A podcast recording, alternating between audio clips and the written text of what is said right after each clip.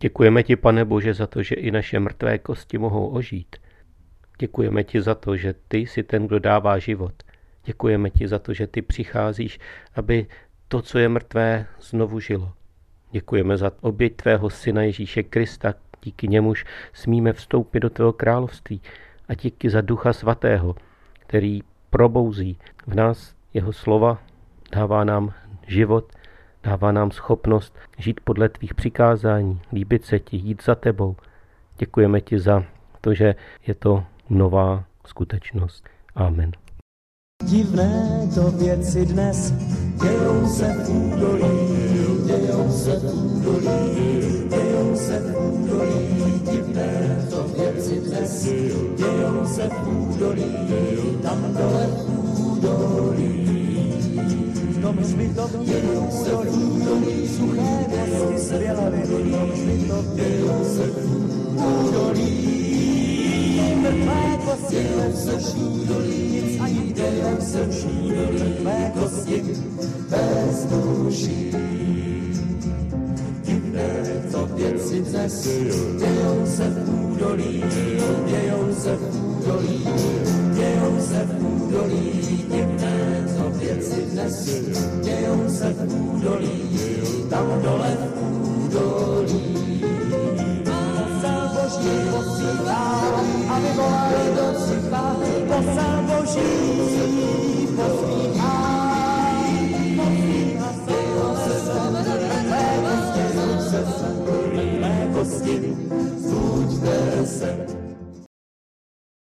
Každé proroctví je ovšem více vrstevnaté.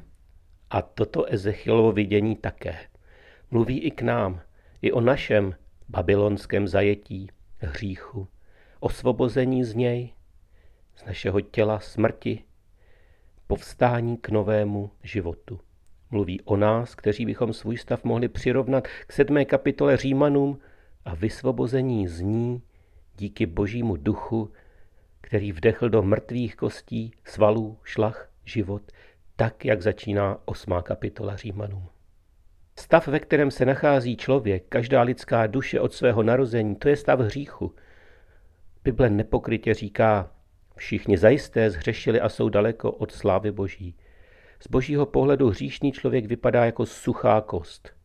Kost vybělená a vysušená na slunci, vyprahlá, mrtvá, pohozená, tedy bez naděje a bez života, že zase obživne. V tomto pohledu vidíme i my, jak je hřích beznadějný, zoufalý, strašlivý. Nekonečný zápas o posvěcení, polepšení, vylepšení, který vede k Pavlově zoufalství sedmé kapitoly, je náhle překonán něčím, co přichází z hora. Hříchem je především vzpoura vůči Pánu Bohu. Ta z nás doslova vycucává život. Touto, vsta- touto vzpourou stárneme a umíráme. Ale do těchto beznadějných zápasů o dobro můžeme pozvat Pána Ježíše Krista. Ježíš je slovo. Slovo, které znělo před stvořením světa a které také znělo v době, kdy přišel na tento svět. On je hlas, který začíná znít nad suchou plání těch kostí. Ježíš volá. Ježíš je boží slovo. A právě tento hlas, toto boží slovo začíná nad kostmi znít. V prologu Jana čteme, na počátku bylo slovo, to slovo bylo u Boha a to slovo byl Bůh a je tu řeč o Ježíši. Nad našimi kostmi ať tedy zazní boží slovo, plné moci a slávy. Když člověk činí pokání a uvěří v Ježíše, stává se zázrak nad zázraky. Suché a beznadějné se začne hýbat. K sobě. To, co už dávno ztratilo tvář, nabývá někdejších tvarů. Před Bohem a po duchovní stránce člověk zase začíná být posvěcen. A najednou už ví, co se Bohu líbí a co se mu nelíbí. A začíná i chtít líbit se Bohu. A je zoufalý. Chvíli to jde a chvíli to nejde. A tak nastává ustaviční koloběh zápasů s hříchem a posvěcováním se. Pavel to píše v sedmé kapitole Římanů. A zoufá, kdo mě vysvobodí z tohoto těla smrti. Trápí se. Píše, chtít dobro, to dokážu. Už ho rozeznám, ale vykonat už ne. Co s tím?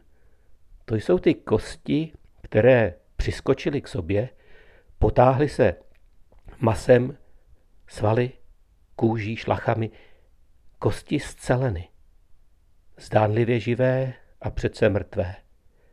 Jsou to křesťané, kteří bojují z vlastních zdrojů.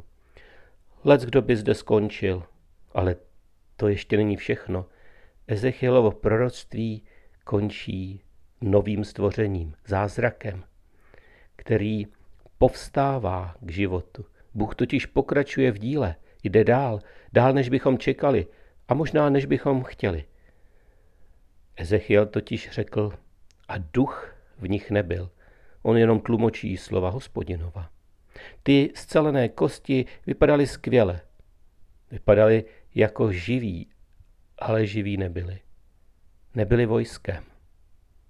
Duch svatý musel přijít. Duch svatý zadul ze čtyř stran. Byl jako hluk, jako hromopití, jako hluk ohně. Ten duch svatý, který později byl dán o letnicích a my díky němu můžeme ožít.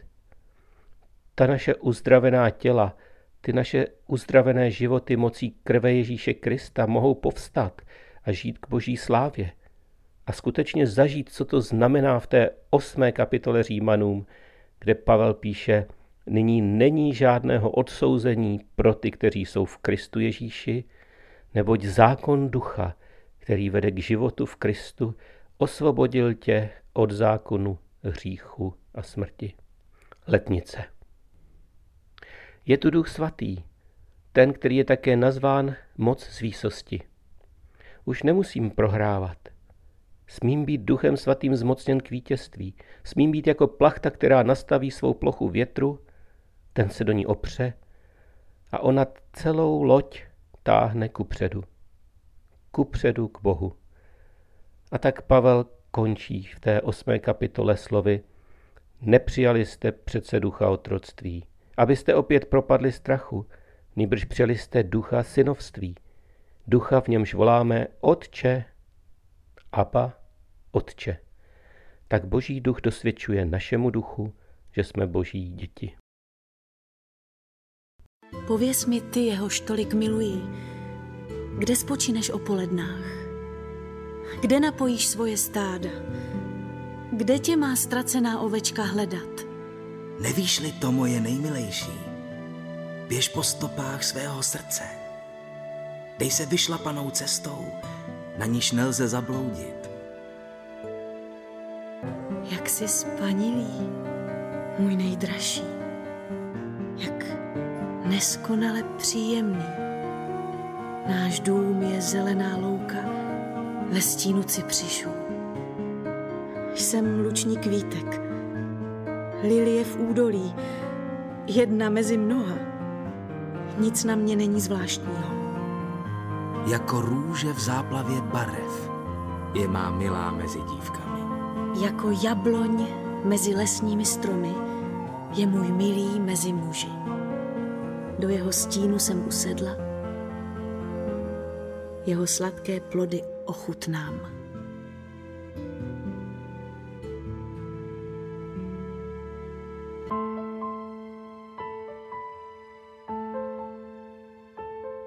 Můj milý mě uvedl do svých síní. Mezi přátele, před oči lidu.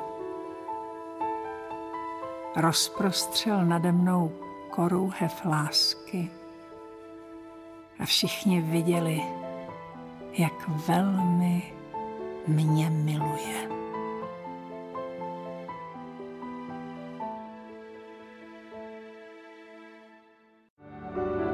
Narodil jsem se v ateistické rodině.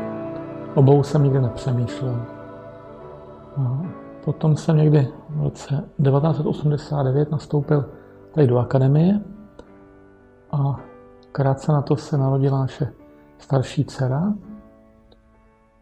A když jsem ji poprvé uviděl, tak mě došlo, můžu říct, že jsem měl v srdci usvědčení, že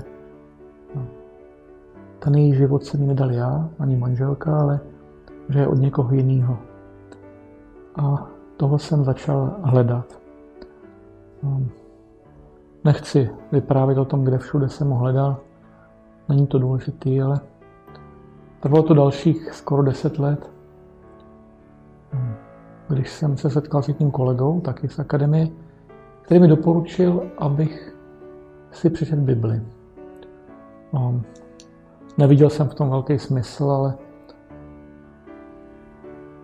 protože jsem ho respektoval, tak jsem se řeknu tak nakonec, proč ne, už jsem četl různé knihy, tak si ji přečtu taky. Začal jsem číst písmo a můžu vřele doporučit každému. Je to život proměňující zkušenost. Čím víc jsem čet, tím víc mě ta kniha k sobě přitahovala. To slovo pracovalo v srdci, ukazovala mi pravdu o tom, kdo jsem já. Taky jsem porozuměl, proč potřebuji odpuštění. A postupně, čím víc jsem četl, tak jsem začal chodit na bohoslužby a slyšel jsem kázané boží slovo, tak